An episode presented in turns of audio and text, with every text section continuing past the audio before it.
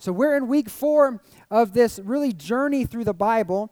And uh, we begin really the beginning, the very first book of the Bible, the book of Genesis. If you have your Bible, you can turn to Genesis chapter 6. That's where we'll be mostly today. If you have the YouVersion Bible app, you can navigate to the live events in the area, find Vertical Life Church, and the scriptures we're using today will be listed there for you as well as they'll be on the screen. I encourage you to bring your Bible with you because sometimes something will just pop out at you as we're going through the study and if you don't have anything to kind of mark in in the scripture or leave a note then sometimes you can forget those things that god wants to remind you of later. So i encourage you to bring your bible with you if not a paper bible the digital bible and you can also um, put your notes there in the YouVersion bible app. But in week one we, we discover that god created all things so that he could have a opportunity to create a family for himself. He created mankind on day six of creation. That really Jesus himself, before he was born of the Virgin Mary, existed before time as the Word of God, and God the Father, through Jesus, used Jesus to really create all that there is. In John chapter 1, it says, Everything that was made was made by him, through him, and for him that Christ was the agent of creation. And as Jesus created that first human being, Adam, he breathed into him the breath of life. God created a family for himself. And through Adam and Eve, their life together, they one day were deceived by the enemy, the devil. They rebelled against God. They brought sin into the world and they messed everything up. They brought chaos into the world of peace. And as their sin began to be passed from father to son, from mother to daughter, that process now of sin, the sin nature, has really gone down through the generations. There's not a person on earth, the Bible says, is without sin. Everyone has sinned, everyone has fallen short of God's glorious standard the perfection of God, we all fall short. And so now we're, because of Adam and Eve, we have this nature that is in opposition to God. And, and it is a, na- a nature that we're inescapable. We cannot get out from underneath it. And Adam and Eve, through the course of time, begin to have children. Cain and Abel were their first two sons or the two uh, first two children we're told about. And because of this sin nature, now it begins to manifest in different ways. With Adam, it was not following God on what tree to eat from. With Cain, it was allowing jealousy to well up in his heart, and he murdered his younger brother. And that murder opened the door from even, even greater sin throughout all time. And as we read through the scriptures, if you begin to read in Genesis chapter 5, it begins to lay out the genealogies of Cain, how the sons and the daughters that he were to have over generation after generation. And as we see the sin unleashed in his generation, we see how it's affected the world. Abel was a righteous man. He loved God, he believed in God, he gave his worship and sacrifice out of the faith that he had in God, but yet Cain rebelled against God. Cain did not acknowledge God and out of jealousy slew Abel. And Abel's death, Abel would have been able to bring about a godly line, a godly line of faithful believers who would have followed after their father. But Cain put an end to that when he slew his brother. And so the world now is beginning to be filled with people, with children that have followed the way of their father Cain, not their father Abel. One of Cain's descendants, Lamech, he becomes the very first polygamist. He's the first one in the Bible in history that's recorded to have had more than one wife. This is not what God intended. God created one man and one woman to exist in marriage relationship for all eternity. And through the history, we see that being the case until Lamech's birth. Lamech comes on the scene and he takes two wives, which was a violation of what God had created. We see a corruption of the family makeup, the human relationship. As well as through Lamech, we see out of this ungodly union, he has two sons by his wife Ada, one of which becomes the father of shepherds and herdsmen, like Bedouin type uh, peoples who wander around in tents and live in deserts. Uh, the other uh, wife, Zillah, had a son named Tubal Cain. His name literally means after the way of Cain or a descendant of Cain. And he became the father of metallurgy and he forged instruments of brass and iron in the like.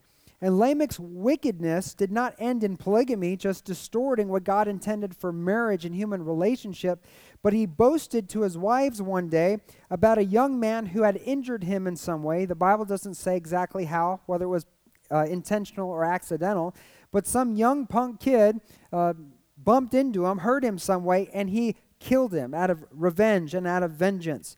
And he likened this death to the murder that Cain committed against Abel. So we can see that there was an intentionality to this murder. Cain's descendants continued the path that Cain was on, rejecting God, rejecting faith, and going their own way. They began to build cities and kingdoms and really create themselves into a, a superpower or a, a people that considered themselves to be God with no respect to God, faith, or righteousness. This is what's happening after the death of Abel and the expansion of the line of Cain. And because of this, there was a day when Adam was intimate with his wife Eve again, that God gave her another son. And the son was named Seth. And Seth's name means replacement. How would you like that for a name? You know, know anybody named Seth? Be like, yeah, you're a replacement. Replacement for what? You know, but that's what Seth's name means. Why? Because God intended Seth to replace Abel. Abel's righteous line could not continue, so God gave Eve another son who was intended to replace the, the line that Abel would have brought into the world. And this is the, uh, the popular view of scholars today from about the 5th century AD to current time that Seth's line was a line of righteous men and women, that they honored God. And in the scripture, we even see in the English translation this reflected as a popular and common belief. Seth's son Enosh, he was named Enosh, or it means man or mortal. He's said to be the one who restores faith in God amongst a, a population of anti God, anti righteous uh, generations, that he restores faith in God. we're going to see this in Genesis chapter 4, verse 26. In Genesis 4:26 it says, "When Seth grew up, he had a son named Enosh, and at that time, somebody say at that time. At that time, people first began to worship the Lord by name." So here we have wicked generations of Cain populating. Seth is born. He grows up. He has a family. He begins to have a son, the son named Enosh. Enosh is born at the time people first began to worship the Lord by name. And this is the common view of many scholars and, and believers today. The difficulty is it actually doesn't make any logical sense to what's happening in the story. Because Adam and Eve worshiped God, they walked with God, they knew God's name. Uh, Abel and Cain were offering sacrifices to the Lord. Abel was worshiping the Lord. So it doesn't make sense that at this time people began to worship the Lord by name because the intimacy God had with man was actually severed prior to this point. They had his name before, now they don't. And before the 5th century AD, scholars such as Augustine of Hippo may, that may, name, may mean nothing to you, but his work actually does. Augustine is responsible for arguing the founding uh, doctrines of the Christian faith, like the Trinity. If it weren't for Augustine's work and men like him during that time period, the deity of Christ, believing Jesus was divine and part of the Godhead, might not be a general consensus today. But because of Augustine and men like him, we have these foundational doctrines we know to be true, we know and have articulated throughout church history. And Augustine had a different view on what this verse meant, and so did the other believers during this period of time. In verse 26, the, the, when it says, at that time, men began to worship the Lord, that phrase, at that time, can be translated begin but that's not the primary rendering of the word in Hebrew. The primary rendering of that phrase is actually the word profane, pollute, or defile. So, in the original language, in the Hebrew, it's not saying that when Enosh was born, this is the time period that men began to worship the Lord by name. It's actually saying it's the time when mankind began to pollute or defile or profane the name of God the uh, Jewish translations of the text that have been a, a common and approved Jew, uh, Jewish translations through their, their history in, the, in works they call targums. There's different uh, documents, manuscripts that are commentaries on the, uh, the Jewish scriptures in the Old Testament. These targums record a different translation than what we have in the English. In the Targum Onkelos, it says, In his days, meaning Enosh, the children of men ceased from praying in the name of the Lord. In the Targum of Jonathan, it says, This was the age in the days of which they began to err, and they made themselves idols and surnamed their idols by the name of the word of the Lord. So they were creating idols and they were using God's name to name these false gods that they were creating for themselves. In the Targum Jarchi, it says, They began to call the names of men and the names of herbs by the name of the blessed God to make idols of them. So, the common Hebrew understanding of this passage was not that man was returning to the worship of God, it's that man was turning against God and creating gods for themselves. This is more likely the understanding of what the scripture is actually teaching us. Because after this passage of Scripture, you go into Genesis chapter 5 through the genealogies and then into Genesis chapter 6, we can see through the lines of Seth and Cain, there are only two men in Scripture that are referred to as righteous. Seth has a uh, son who is uh, mul- multiple generations down. He has a great, great, great, great, great grandson named Noah. Many of us know the story of Noah and the ark and we're getting ready to get into in just a moment. But Noah was known as a righteous man, he walked with God. There was another man who was known as a righteous man whose name was Enoch. And Enoch was Noah's great grandfather. Enoch only lived 365 years. And then today we're like, only? That's, that's a lot of years. 365. But the average lifespan back then was 900 years, if you look at the biblical narrative.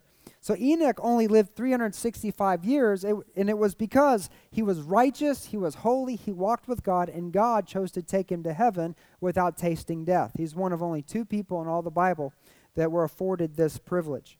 And Enoch was a true prophet. And we know this because in the New Testament, the Bible refers to a prophecy from Enoch in the book of Enoch that he that's attributed or ascribed to his name. In Jude chapter 1 verse 14, the Bible says Enoch, who lived in the seventh generation of Adam, prophesied about these people when he said, Listen, the Lord is coming with countless thousands of his holy ones. This is a direct quote from Enoch chapter 1, verse 9. In the book of Enoch, whose writing is not included in the canon of Scripture because of controversy around the 5th and 6th century, it is used in Scripture as a proof text of a biblical truth about the second coming of Jesus Christ. And so it gives credibility to what Enoch is saying, at least in part, to what it reveals about end times and the time of Noah's life during the pre flood period of time. In Enoch's book, and I encourage you to read it sometime, it's fascinating and interesting what he says. Enoch at length writes about the days prior to the flood and what was actually taking place. And we'll, we'll touch on it here in just a minute. But we're going to read in Genesis chapter 6, verses 1 through 8 to see what the Bible tells us about this time period, about what's happening in the story as mankind is departing further and further away from God. In Genesis 6, in verse 1, it says, Then the people began to multiply on the earth. Daughters were born to them, and the sons of God saw the beautiful women and took any they wanted as their wives. Then the Lord said, My spirit will not put up with humans for such a long time, for they were, are only mortal flesh. In the future, their normal lifespan will be no more than 120 years. In those days and for some time after, giant Nephilites lived on the earth. For whenever the sons of God had intercourse with women, they gave birth to children who became the heroes and famous warriors of ancient times. This is significant, and we'll touch on this in a minute. The Lord observed the extent of human wickedness on the earth and saw that everything they thought or imagined was consistently and totally evil. So the Lord was sorry he ever made them and put them on the earth. It broke his heart. And the Lord said, I will wipe this human race I've created from the face of the earth. Yes, and I will destroy every living thing, all the people, the large animals, the small animals that scurry along the ground, even the birds of the sky, for I am sorry I ever made them. So, here, what the Bible is telling us is that even after Enosh is born, through the line of Seth and the line of Cain, mankind didn't get righteous, they got wicked. They got evil to the point that God was so grieved in his heart that he couldn't stand to watch the wickedness any longer. This wickedness had befallen mankind. And so he comes to Noah and he says, I'm going to pour out judgment on the earth. I'm going to purge the earth from this wickedness. But there's something more going on here than simply mankind being sinful. Mankind's sinful today. We can see this in our everyday life, in our everyday news and, and media. Something more profound was happening here on the earth as we're looking at this story about God's great romance. The Bible records that the sons of God came and took wives for themselves. This phrase, sons of God, in the original language is only mentioned one other time in all of Scripture. It's in the book of Job, and it refers to the angelic beings or angelic realm. So in Genesis, it's telling us that angels left heaven, came to the earth, took on flesh, took on humanity, and they began to procreate with human beings, with human women. And these angels, when they came to earth, they began to have offspring, and these offspring the Bible calls Nephilites or Nephilim, literally translated as giants. And they began to dominate the world. And it's interesting that it, the that the Bible is telling us this because Enoch goes into even greater detail about what these Nephilim were doing, about what these fallen angels were doing. At Enoch, it says that 200 angels fell from heaven, landed on Mount Hermon in the Middle East. They had a pact that they made with one another that they were going to go and league together, that they were going to set themselves up as gods. They were going to procreate. They were going to have dominion over the earth. And while they're doing this, in chapter 7 of Enoch, it says that these angels taught mankind sorcery, taught them all manners of cultivating the earth for mystical power. In chapter 8, he reveals that these angels taught men how to make weapons, how to make makeup, and all the nature of vanity, astrology, how to use the stars to divinate, to foretell the future, and all manner of occultic and dark magic. These angels were corrupting mankind, both physically and spiritually. Just a minute ago, we talked about the sons of Lamech, the line of Cain, who didn't just discover music and arts and shepherding, herding, and metallurgy spontaneously one day. If you think of a primitive man, a primitive mind, they didn't just one day and say, huh, you know, I wonder if I could do this and, you know, I can, you know, create medicine. They didn't just do that. What happened? These angels gave them this technology. They were given this technology not to help mankind, but to corrupt mankind and bring destruction on the earth. The results of this otherworldly technology and these human angelic unions were massive giant beings filled with evil. They began to eat human flesh where there wasn't enough food to feed them because of their size and the immense nature of what they were. They began to eat human flesh. In the book of Jasher, another extra biblical book quoted in the Old Testament, it says that these angels were even attempting to mix species together, making human animal hybrids or chimeras, and, and they were sinning against both plants and animals and all of God's creation. And if you think of legends, you think of half man, half goat, or half man, half a bull, these Taurus, these things of legend and mythology. This is what the Bible is telling us is happening during this period of time. This is where the legends of Greek mythology comes into being. You think of the, the stories of Zeus and the Greek gods versus the Titans. Did you know that every ancient culture on just about every continent of the world tells the very same story? Every culture has a flood myth, quote unquote, where the gods or God had to destroy the earth to purge it of wickedness and they tell it in their own way. This is not just a Judeo Christian belief, this is a history of the world that's been recorded throughout all of time that's been dismissed and overlooked. And now, mankind, through archaeology and the sciences, we're discovering the very evidence of these things. But because mankind dismisses God or anything supernatural, they have to come up with their own answer to what, what is the answer to what we're finding in the archaeological record. There's a show that I really like to watch on television called Ancient Aliens. Has anyone ever heard of that show? A show of hands? Ancient Aliens, just a few people. It's on the History Channel. So here's the premise, and here's why I like it because I, I, like archaeology. I like to look at ancient structures and, and uh, historical time periods and things like that. And you have these philosophers, these scientists on this show who are looking at all of these ancient megalithic structures. And they're not Christians, they're unbelievers. And they're looking at the technology that had to have been in existence for these things to be made. Did you know that some of these ancient sites, they have boulders at the base of their structures that are so heavy, we have no technology today that can even lift it or move it. And yet, these primitive people were able to do these things.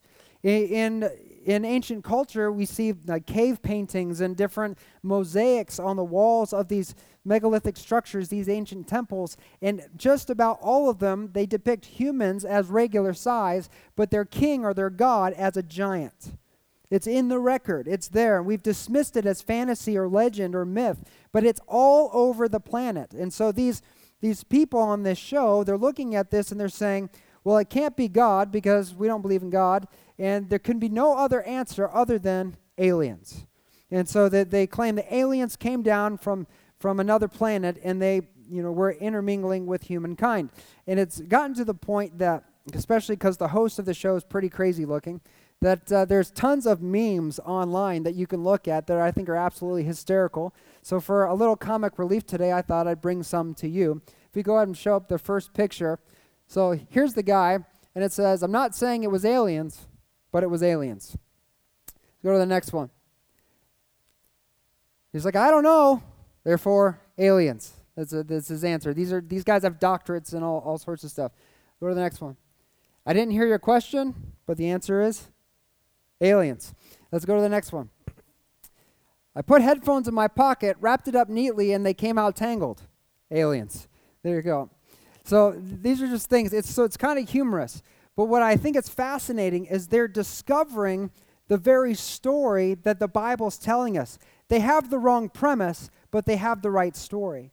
It wasn't aliens from another planet coming down, it was the demonic kingdom. It was angels that defected against God, came down to set themselves up as kings on the earth.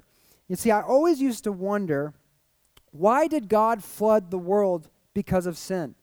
Because if you think about all of history, mankind, because of Adam and Eve, have been sinful this entire time.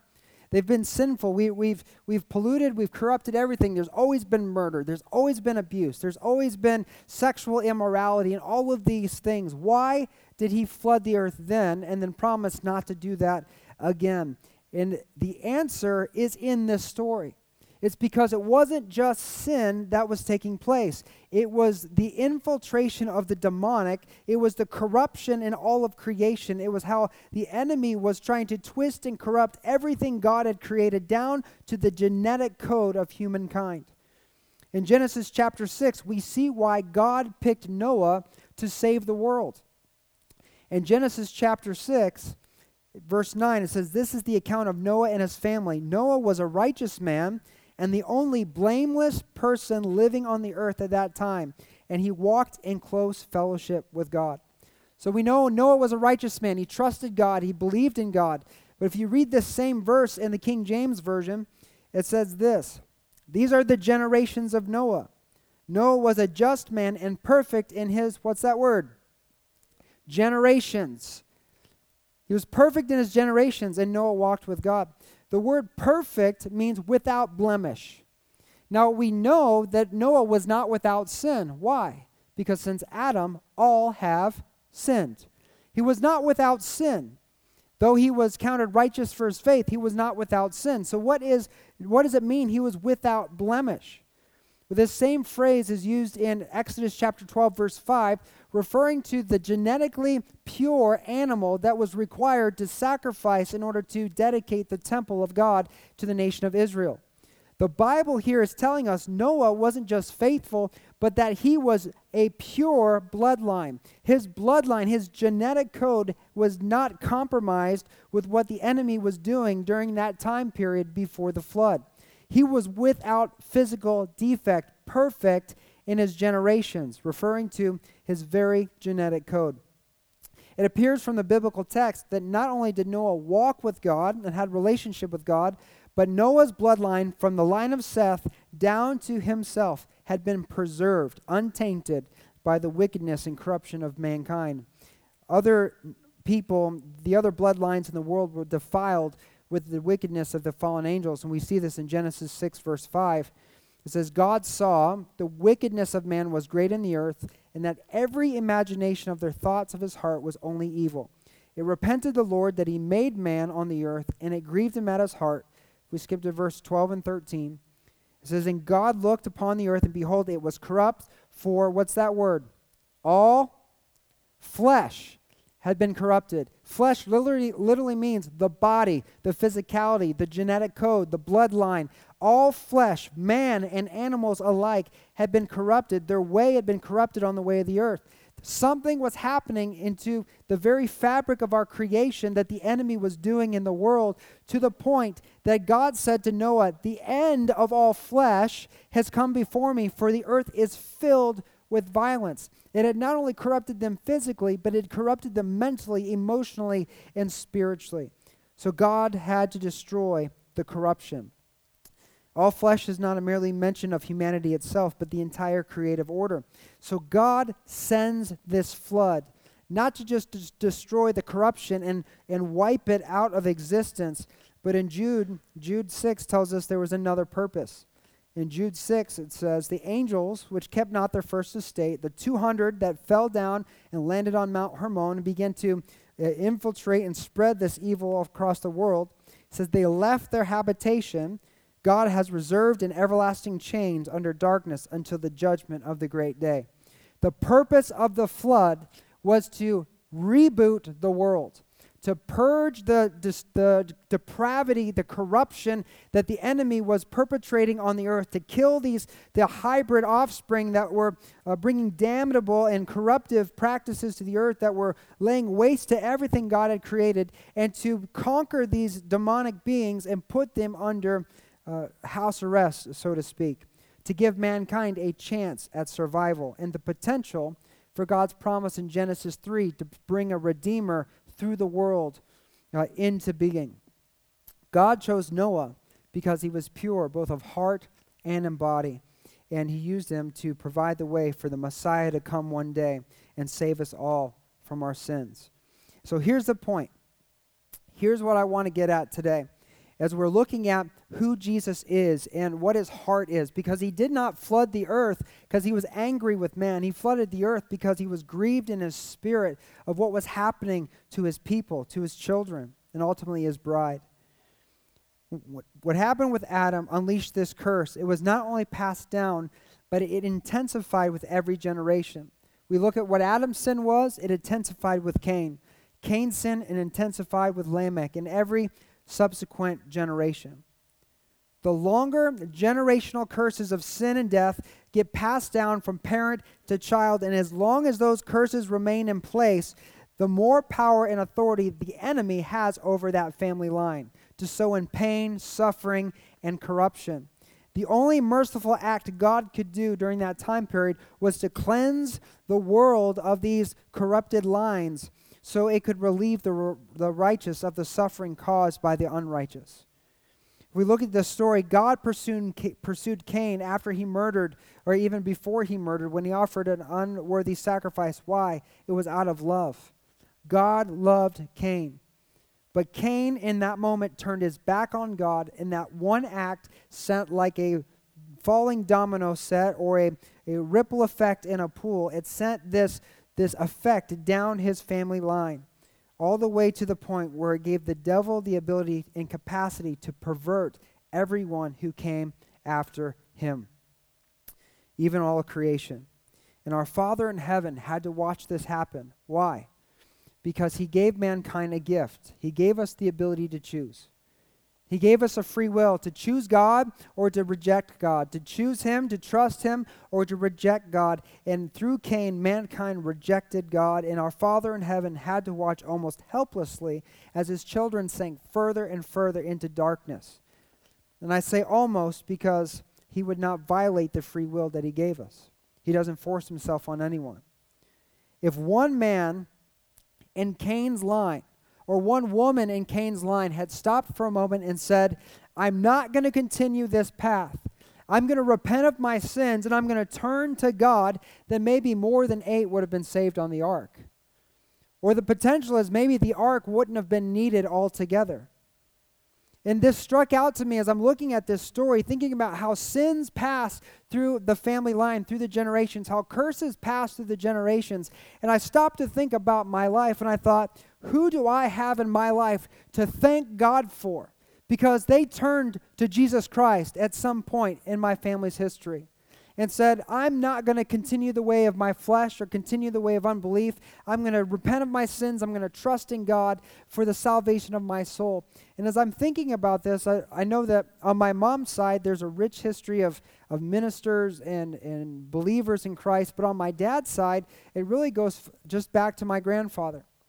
My grandfather was not a believer when he and my grandmother were married, and my grandmother actually led him to Jesus. But if my grandfather had not become a Christian, my dad would not have grown up in a Christian home. And he would not have raised us in a Christian. He might not even have met my mom because of the life that he was pursuing at that time. It was pinnacle for my grandfather to come to Christ and to give his life to Jesus and decide to serve God so that I could even come into existence and the door of faith could be open to me and I could meet my wife. And then through us, we could have four amazing kids who have all accepted Christ as their Savior. And one day they're going to meet someone and they're going to cultivate a family line that's going to worship Jesus, my prayer, and that it's going to continue on and on and on. If my grandfather had not made that decision, I might not be here today. That's how pinnacle the generation and understanding the, the impact of generational sin and generational faith is. And I just ask you today think about your family history. Who do you have to thank for giving their life to Jesus so you have an opportunity to know him too? Who is it in your life?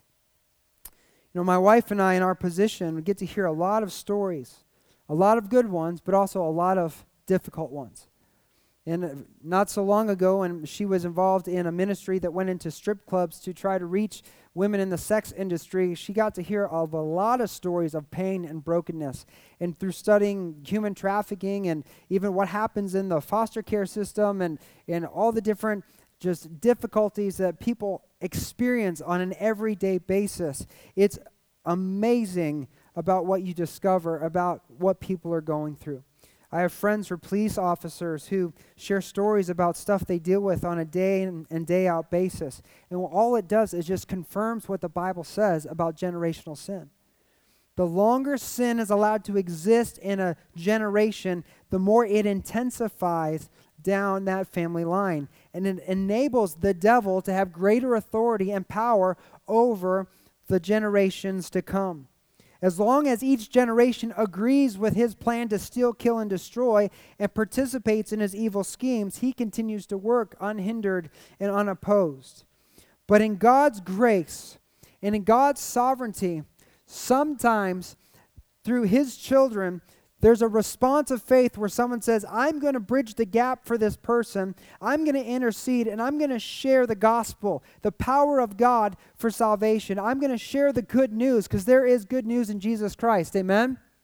There's good news. That means we can be not only forgiven of our sin, but set free from the power of sin and death. We can have a relationship with God and be restored to what we were created for in the beginning. And sometimes along the way, in the midst of the most broken and painful situations, somebody comes in and says, I'm going to love you enough to tell you about Jesus. And that little child, that little boy, or that little girl accepts Christ, and instantly something shifts in that family line as God begins to cultivate the heart of a son or daughter of God God in that individual, and they're able to break away from the curses that have been placed on that family line so that that generational curse can stop and the blessing of God and favor of God can be unleashed for a new generation. It's a powerful thing. God sent the flood to stop these unending cycles of wickedness that were out of control, to put a stop to the work of Satan unleashing the world, to, to give us a second chance.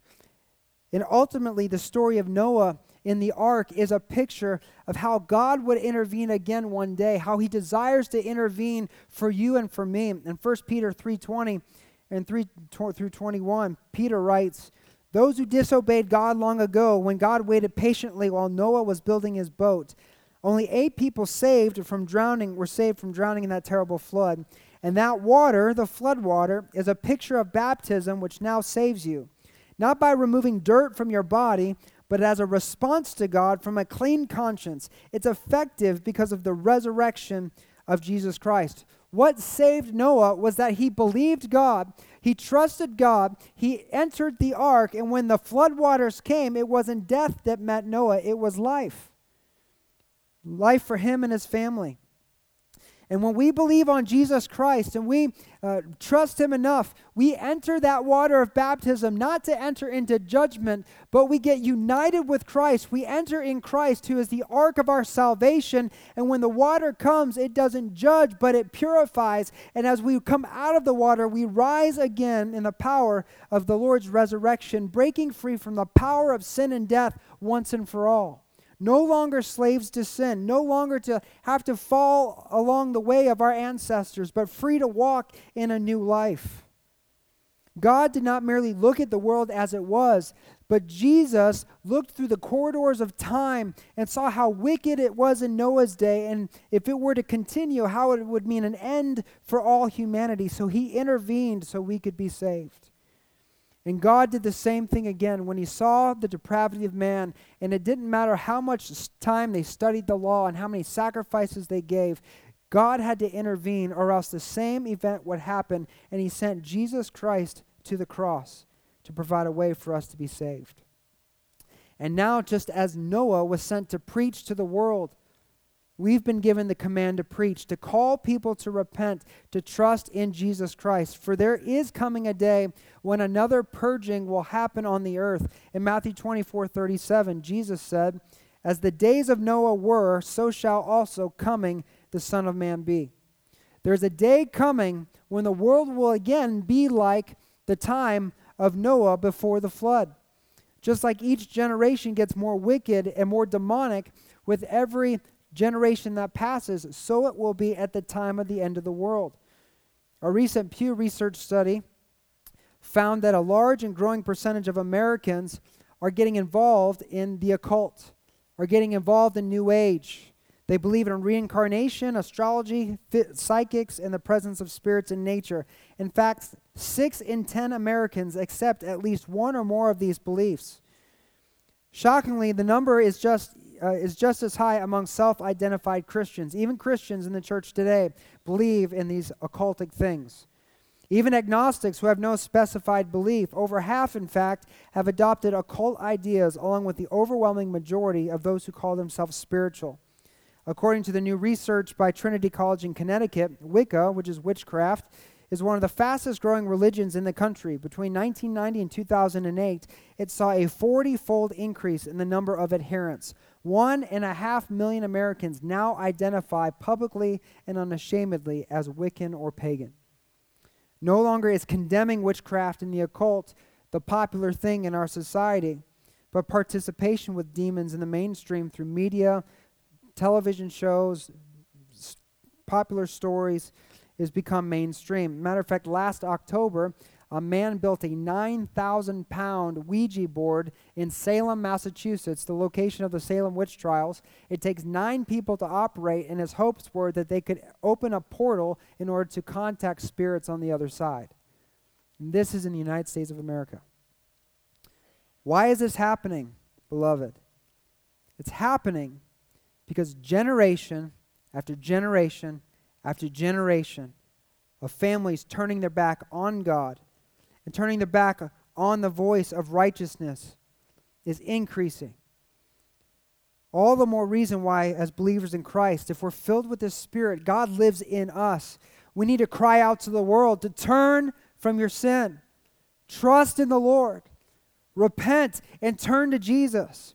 The desperate cry of God to his children to return to him so that he can love them and heal them needs to be declared throughout the world. The gospel needs to be the primary conversation on our lips. It's up to us to champion that message and declare the word of God to this perishing uh, world to even have a chance of salvation if we don't first clean our homes and, and, and purify our own selves, our own lives, and our own hearts, we might find ourselves along the way of those during the time of Noah where the ark comes, but we miss the boat.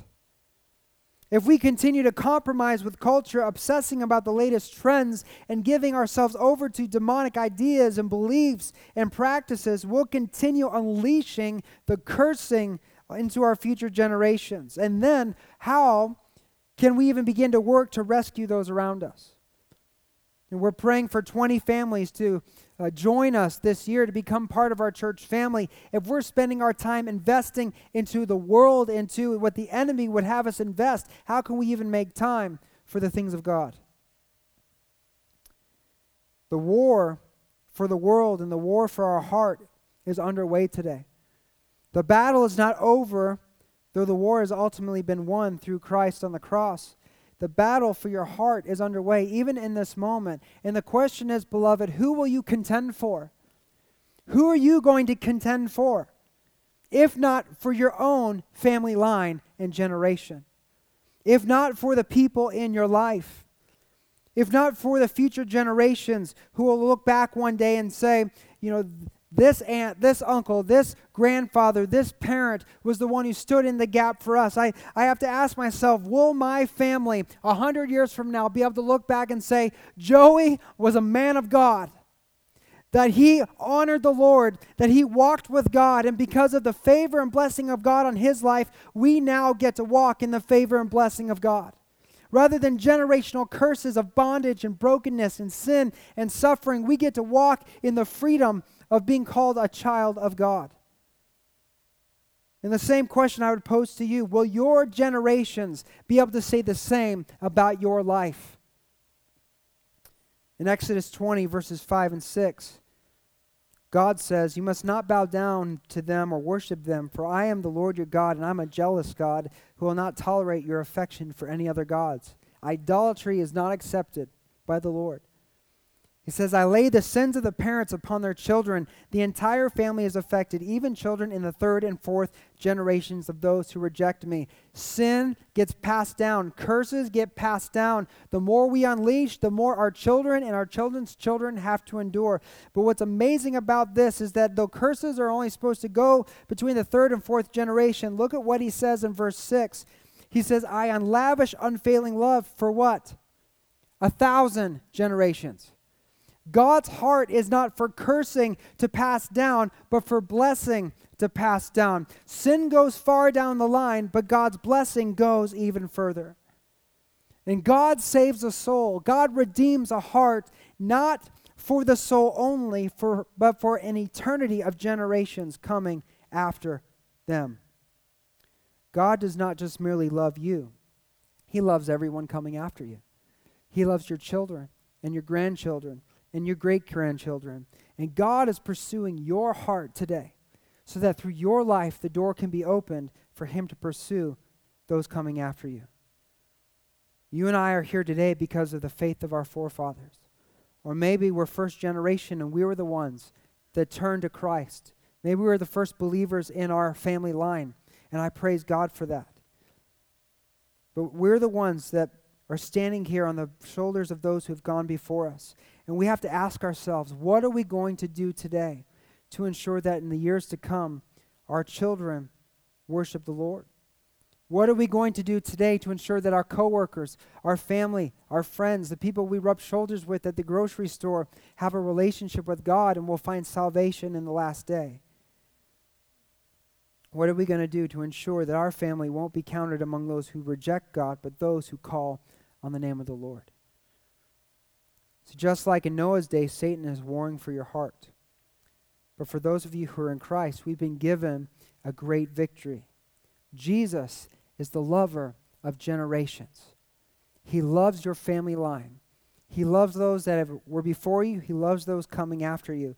And today, He's inviting you to join Him in that passionate pursuit to see salvation come to your home and for, for future generations. Let's pray. Heavenly Father, I just thank you for your word today. God, I thank you for this reality, Lord, that what the enemy meant for evil, God, you turned for good. That you weren't content with just allowing mankind to be destroyed, that it grieved your heart to see what was happening to us. And so at the right time, you intervened so that we who are here today could come and be here today.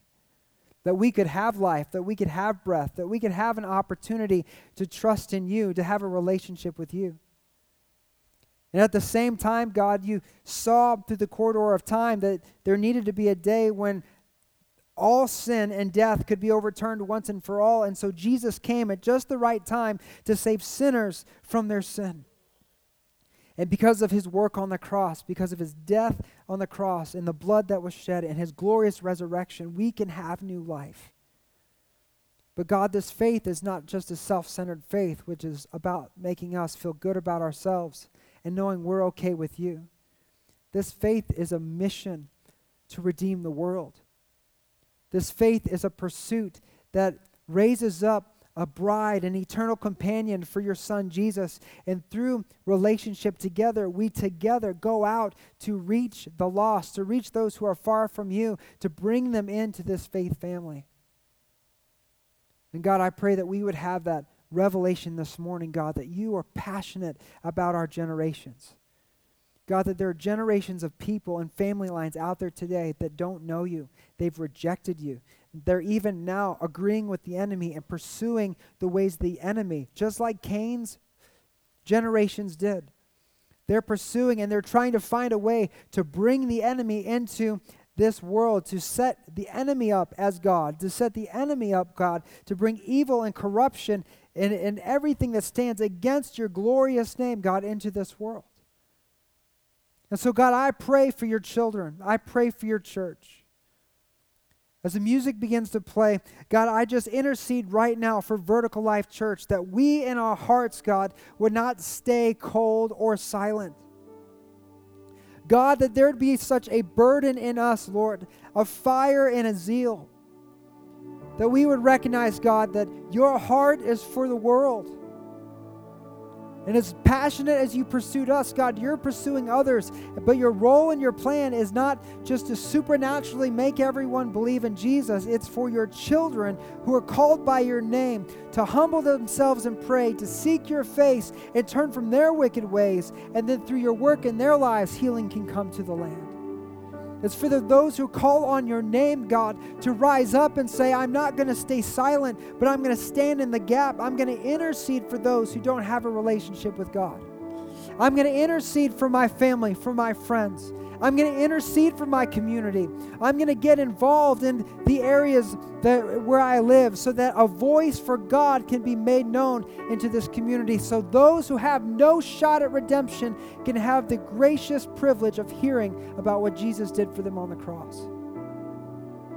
God, this faith thing is not about a religious experience. It's about an ultimate purpose that's found in who you are and who you created us to be. God, I pray for the one here today, God, that doesn't know you as their personal Savior.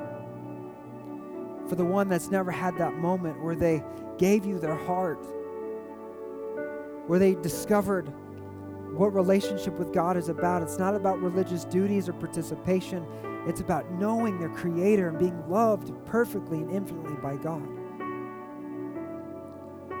And Paul tells us clearly how to begin that relationship with you. He says, We believe in the death and resurrection of Jesus, and we declare you as our Lord and Savior. We have that moment where we repent of our sins and we say, God, no more am I following the ways of my flesh or the ways of this world. I'm giving you my heart. You are King of my life now and forever.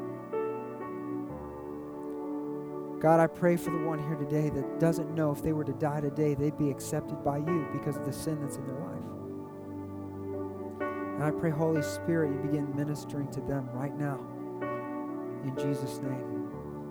As we go into a time of response, Lord, that you would motivate and work in their heart, that they would come forward and they would receive you today. God, I pray for the Christian here today that's been cold, that's been apathetic, that's lived their life invisible to the world. And the world wouldn't know that they were a believer if they even uh, like tried to figure it out. There'd be no evidence that they had a faith in christ because of the way they lived their life. God i pray that that believer would fall on their knees today in repentance and that they'd rise with a passionate zeal, a passionate fire that says, No more today am I going to be silent. I'm going to represent my Father well.